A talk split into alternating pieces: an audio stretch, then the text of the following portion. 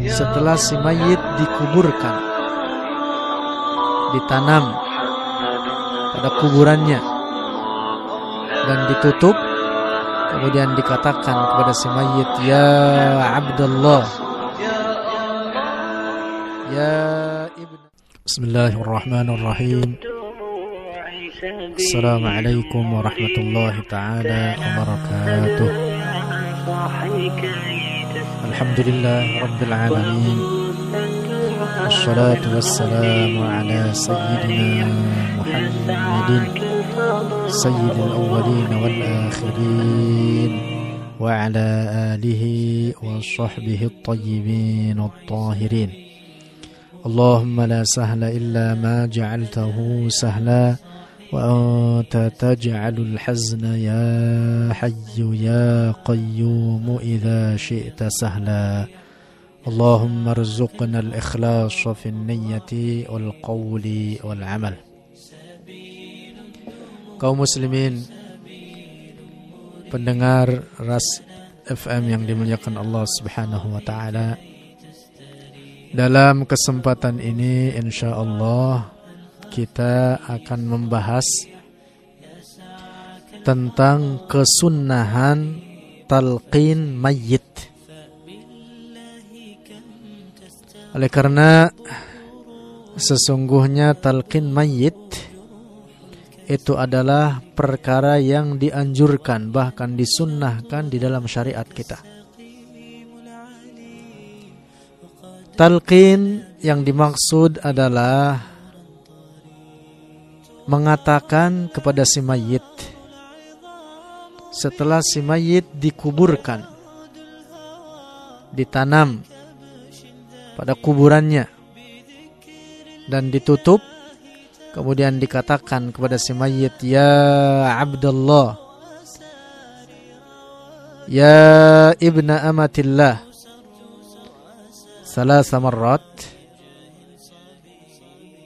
atau tiga kali disebutkan ya Abdullah ya ibna amatillah اذكر العهد الذي خرجت عليه من الدنيا شهادة أن لا إله إلا الله وأن محمد رسول الله وأنك رضيت بالله ربا وبالإسلام دينا وبمحمد نبيا وبالقرآن إماما yang dimaksud redaksi ayat ini eh, maaf yang dimaksud redaksi teks ini teks yang kita bacakan tadi itu adalah lafaz talqin yang disebutkan oleh Al-Imam An-Nawawi dalam kitab Al-Majmu' Syarah Muhadzab juga dikutip oleh beliau dalam kitab Al-Azkar.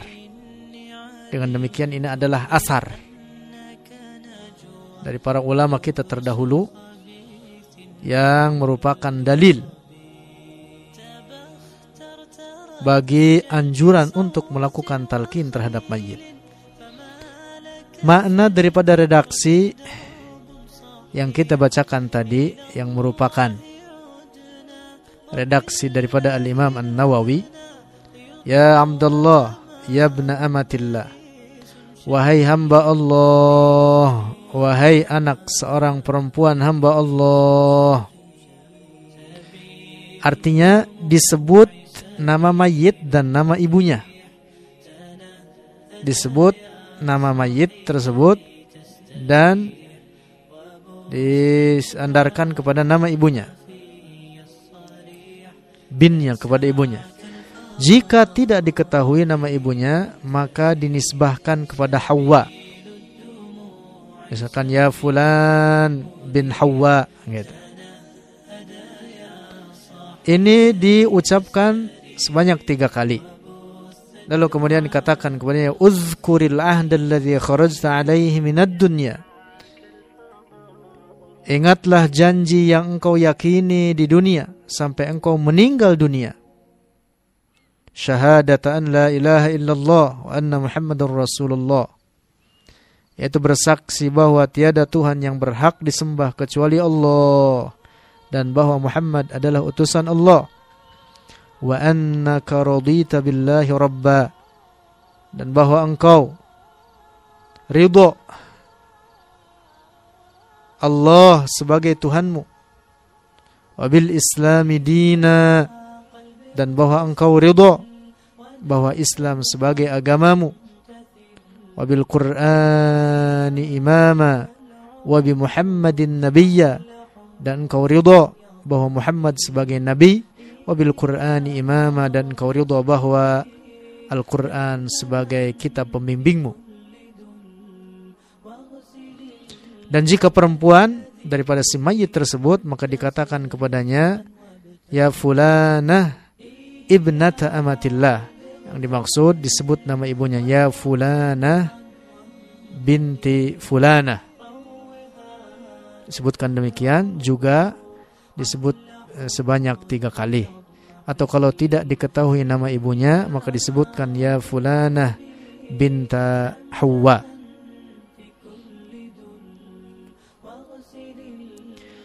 Terkait dengan uh, anjuran talqin ini ada hadis yang menjelaskan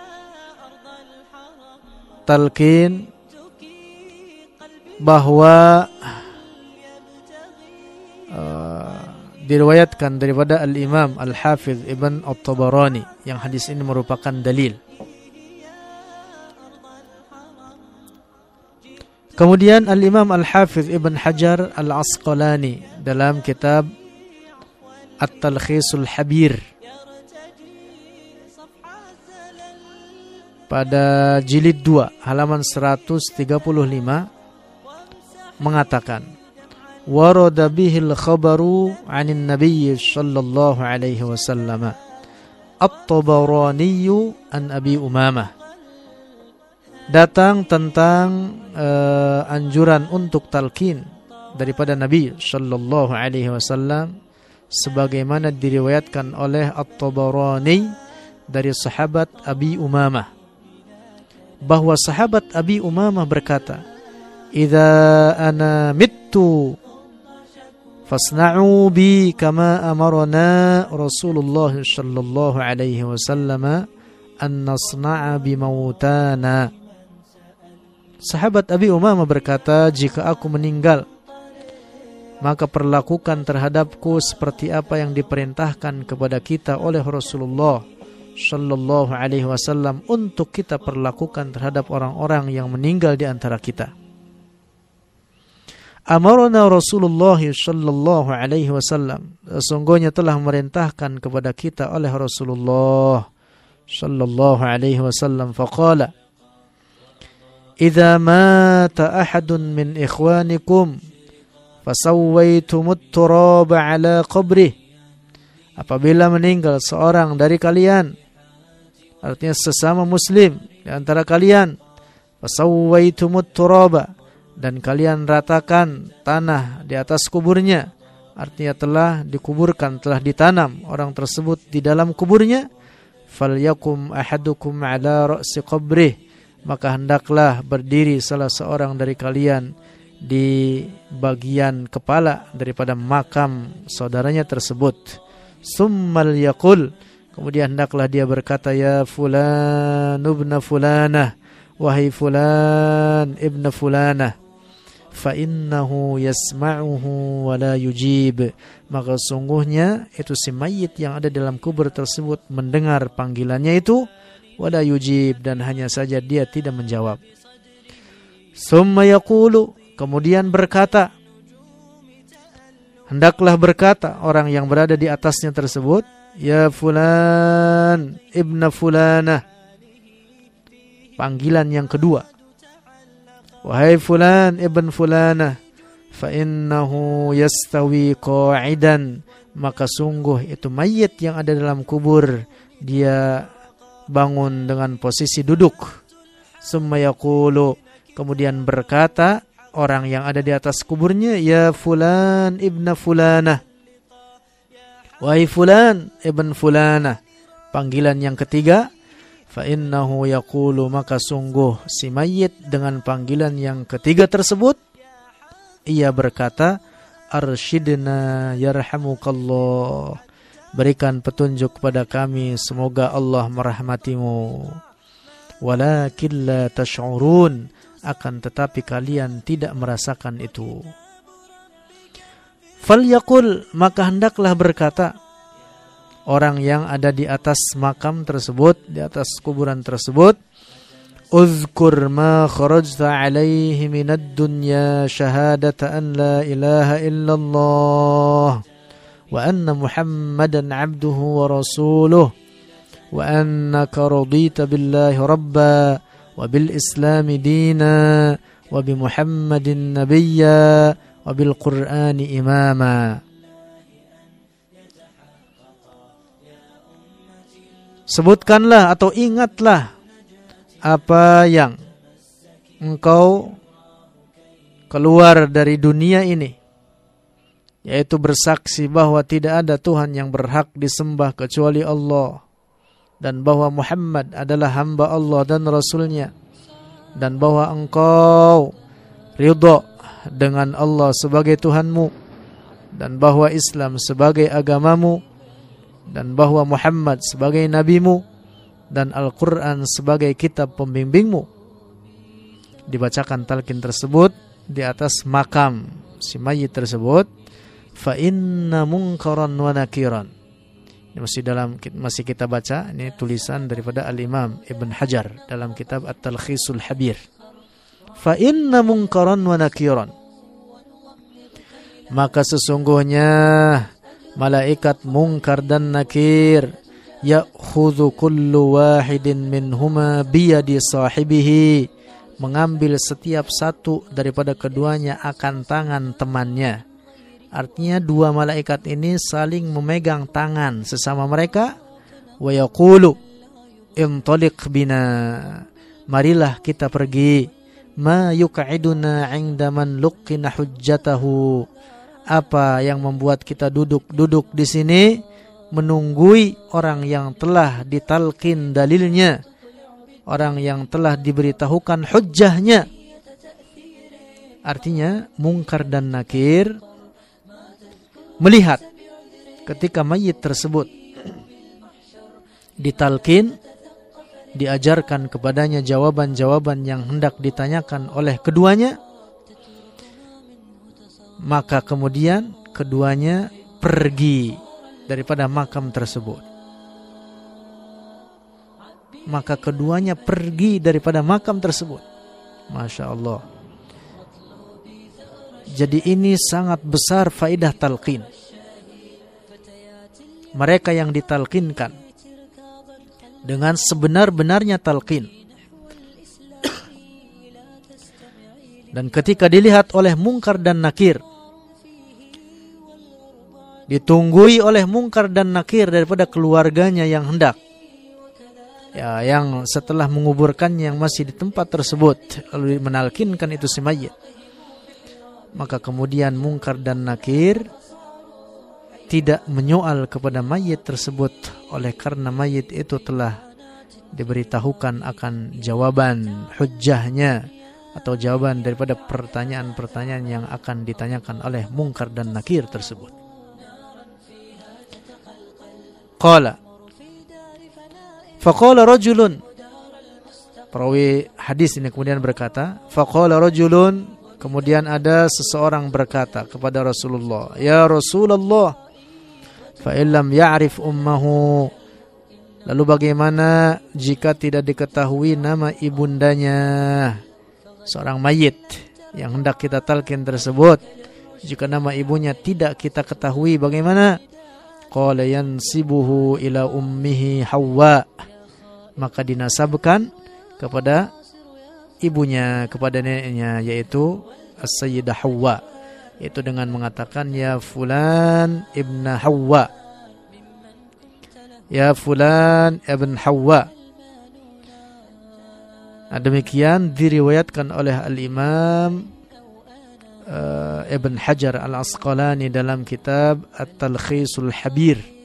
Wa isnaduhu salihun. Ibn Hajar berkata dan sanad hadis ini riwayat al-Imam At-Tabarani ini adalah sanadnya salih wa qad qawwahu ad-diya'u fi ahkamihi dan hadis ini telah dinyatakan kuat oleh Al-Imam Ad-Diya Al-Maqdisi dalam kitab Al-Ahkam.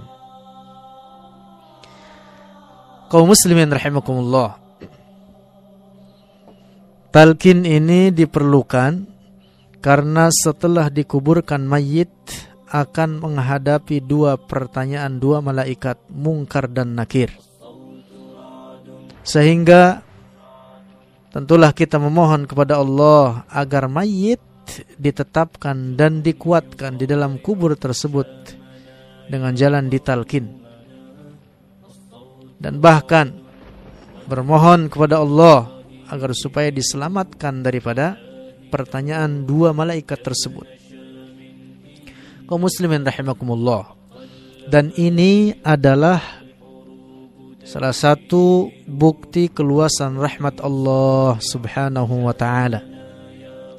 Oleh karena sesungguhnya ada di antara beberapa golongan yang kelak dikubur tidak disoal oleh malaikat mungkar dan nakir. Di antaranya tentu hal ini sudah jelas adalah para nabi Allah, para rasul dan para nabi Allah. Mereka tidak disoal oleh malaikat oleh karena para nabi jauh lebih tinggi derajatnya dibanding para malaikat itu sendiri. Termasuk di antaranya syuhadaul ma'rakah, termasuk di antaranya adalah anak-anak kecil yang mati belum balik. Dan dengan dasar hadis riwayat Al-Imam At-Tabarani seperti yang dijelaskan oleh Al-Imam Ibn Hajar Al-Asqalani yang kita bacakan tadi seorang sangat-sangat dimungkinkan dengan dasar hadis ini maka kemudian dia selamat daripada su'alul malakain pertanyaan dua malaikat mungkar dan nakir. Al-Imam Abu Dawud meriwayatkan dalam Sunan kitab As-Sunan Sunan Abi Dawud dan juga Al-Imamul Baihaqi meriwayatkan hal yang sama dengan sanad yang hasan dari sahabat Utsman ibn Affan bahwa ia berkata setiap nabi sallallahu alaihi wasallam selesai menguburkan mayit maka beliau berdiri di dekatnya kemudian mengatakan di hadapan para sahabatnya saat itu istaghfiru li akhikum واسألوا الله له التثبيت فإنه الآن يسأل رواه أبو داود والبيهقي Rasulullah mengatakan Ketika Rasulullah selesai menguburkan mayit, maka senantiasa, senantiasa Rasulullah Shallallahu Alaihi Wasallam berdiri di dekat dari arah kepala mayit tersebut lalu mengatakan, mohonkanlah ampun untuk saudara kalian ini dan mintakan kepada Allah, berdoalah kepada Allah agar dikuatkan dia ini karena dia sekarang ini tengah ditanya oleh malaikat mungkar dan nakir. Kaum muslimin rahimakumullah, faedah daripada talqin adalah seperti yang disebutkan dalam hadis talqin di atas. Yang disebutkan eh, tuliskan oleh Al-Imam Ibn Hajar Al-Asqalani. Fa inna munkaran wa nakiran kullu wahidin minhuma biyadi sahibihi wa yaqulu intaliq bina ma yuq'iduna 'inda man luqina hujjatahu. Bahwa malaikat dan nakir masing-masing akan memegang tangan temannya mengajak pergi dan mengatakan marilah kita pergi. Untuk apa kita duduk di dekat orang yang sudah diajarkan hujjahnya. Jadi faidah talqin adalah bahwa mayit dapat terbebas daripada pertanyaan dua malaikat mungkar dan nakir dan dapat diharapkan keselamatan baginya daripada siksa kubur. Masya Allah. Dengan demikian ini faedah yang sangat besar yang tentu setiap orang dari kita menginginkan mendapatkan faedah besar seperti ini. Kaum muslimin rahimakumullah, sesungguhnya jika mayit yang ditalkin itu selamat daripada siksa kubur, maka itu adalah tanda luasnya rahmat Allah diberikan kepada orang yang ditalkin tersebut.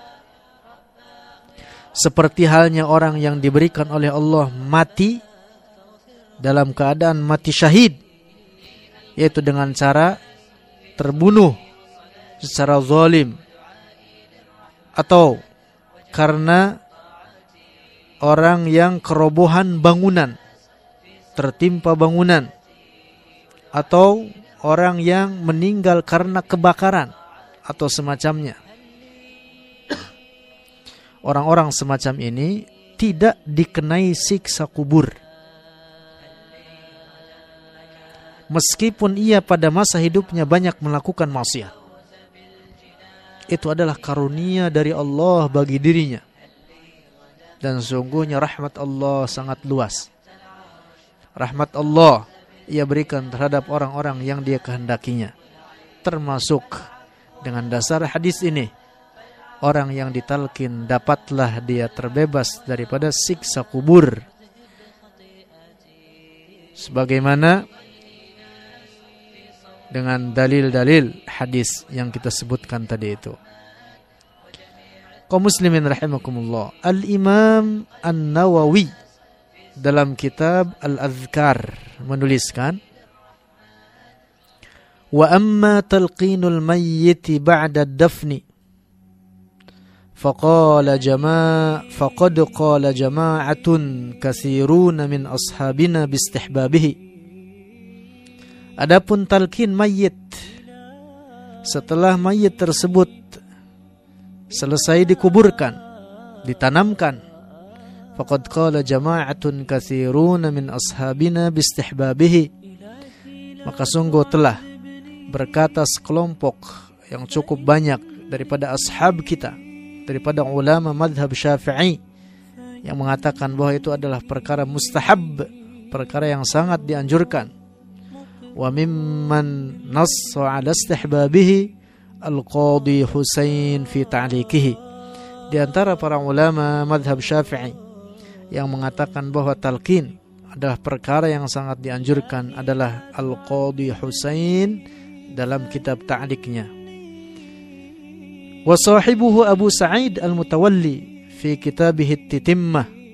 Demikian pula sahabat daripada Al-Qadhi Husain yaitu Al-Imam Abu Sa'id Al-Mutawalli dalam kitab At-Titimmah mengatakan bahwa talqin adalah amrun mustahab.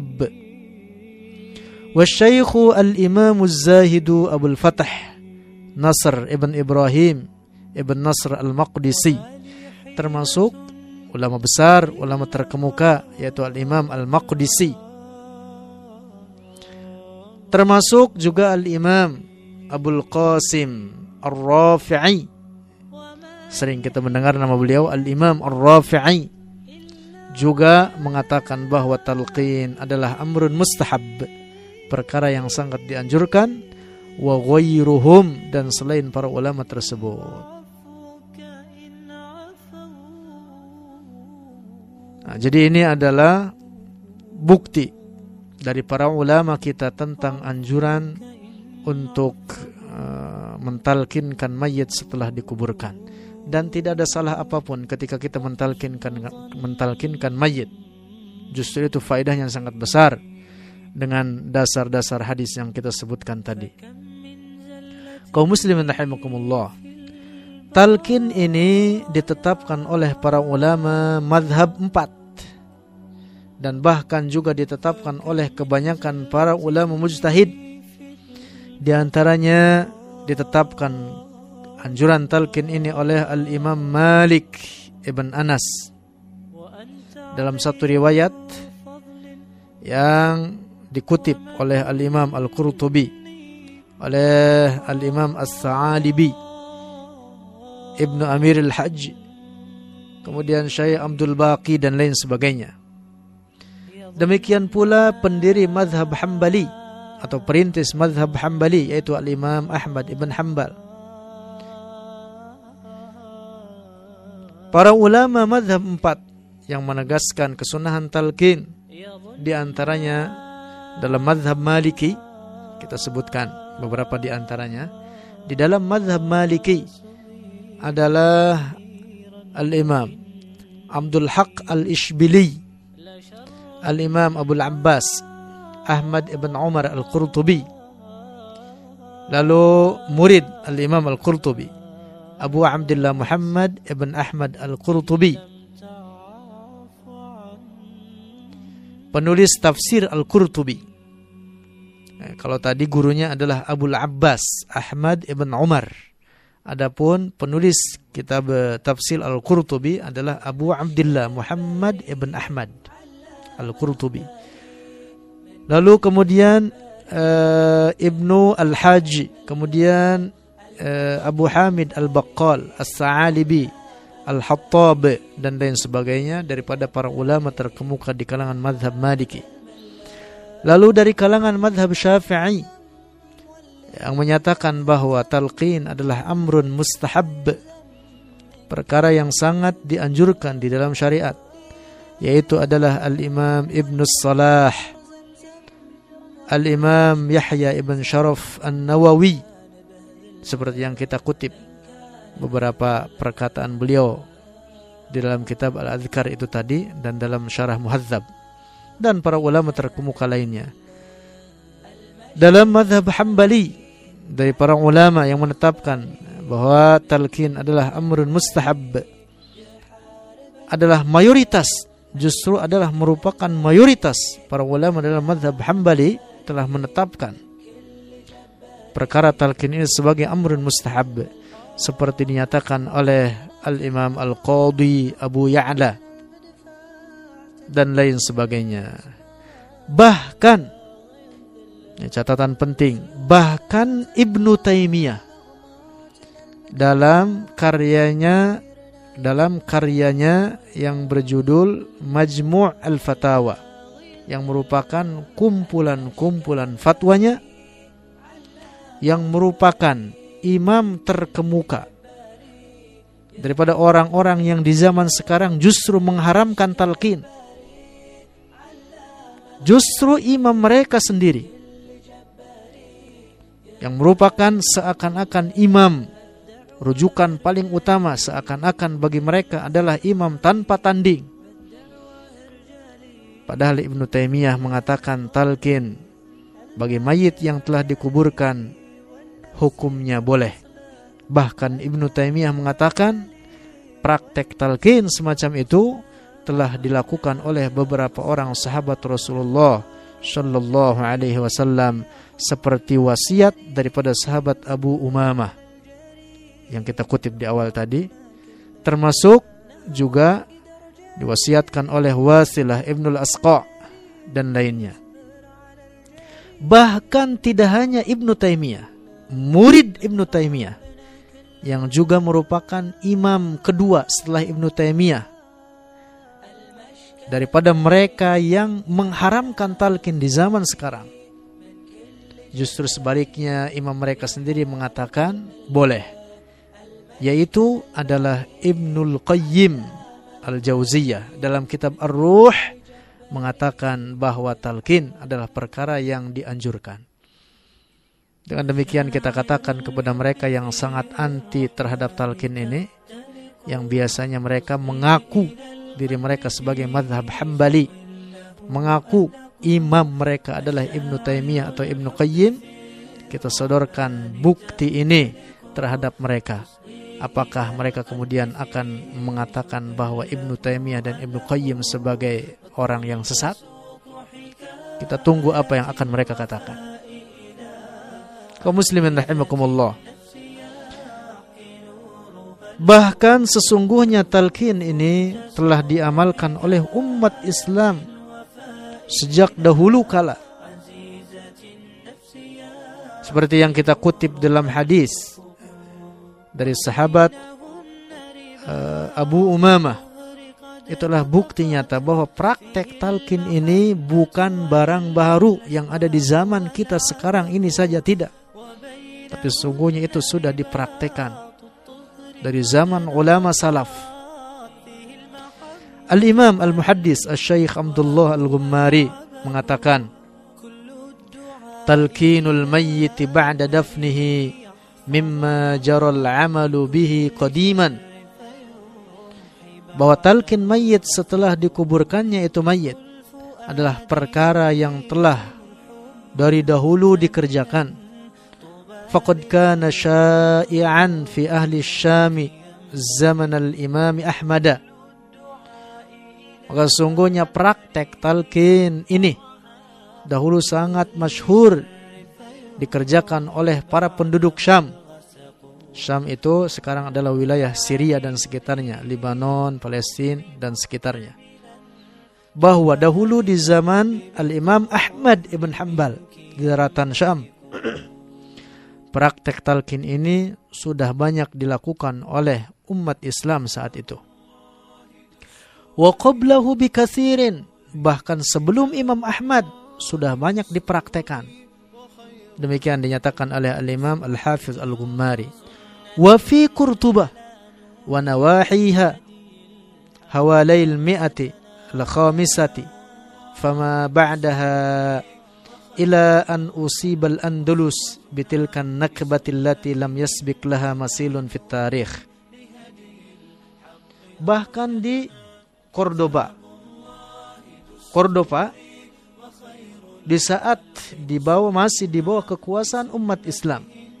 Dinyatakan oleh Al-Imam Al-Hafiz Al-Gummari. Di masa itu talqin sudah dipraktekkan di setiap wilayah penjuru Cordoba. Cordova.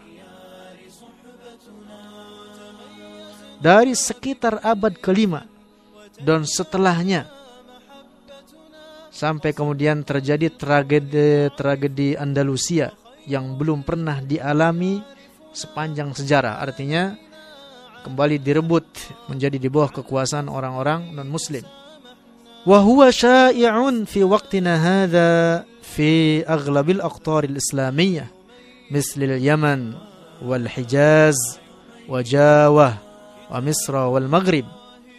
Dan bahkan talqin ini sangat masyhur dan senantiasa diamalkan oleh umat Islam di berbagai penjuru dunia ini seperti mereka yang berada di wilayah Yaman lalu di Hijaz yaitu wilayah Mekah, Madinah, Taif dan sekitarnya.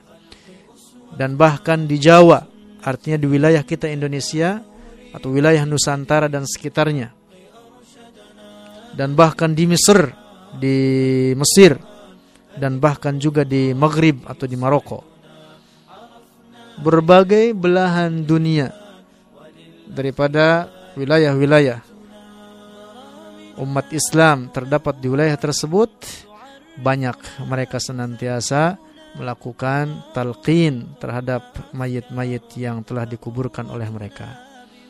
Kaum muslimin rahimakumullah, tidak ada salahnya bagi kita apabila kita mendapati salah satu keluarga kita, sanak famili kita atau kerabat kita yang meninggal, kemudian setelah dimakamkan kita doakan dia, bahkan kita talkinkan untuknya. Semoga dengan demikian harapan-harapan ampunan dosa baginya bahkan terselamatkan daripada sualul malakain seperti yang disebutkan dalam dalil-dalil hadis yang kita bacakan tadi menjadi kenyataan bagi saudara-saudara kita tersebut. Tentu itu adalah karunia yang kita harapkan bagi siapa pun, bahkan termasuk bagi diri kita. Bahkan kalau bisa, dari sekarang berwasiatlah kepada anak-anak kita, kepada kerabat kita, mungkin saja setiap orang dari kita mendahului terhadap kematian daripada anak-anak kita atau bahkan mungkin anak-anak kita sendiri mendahului kita saling memberi wasiat untuk kebaikan seperti ini mudah-mudahan uh, materi yang ringkas ini dapat memberikan manfaat hadanallah wa iyyakum ajma'in assalamualaikum warahmatullahi taala wabarakatuh تسقي الدنيا وأمانا وحنانا. بهم قد زانت ذي الدنيا وسموا حبا قصد العليا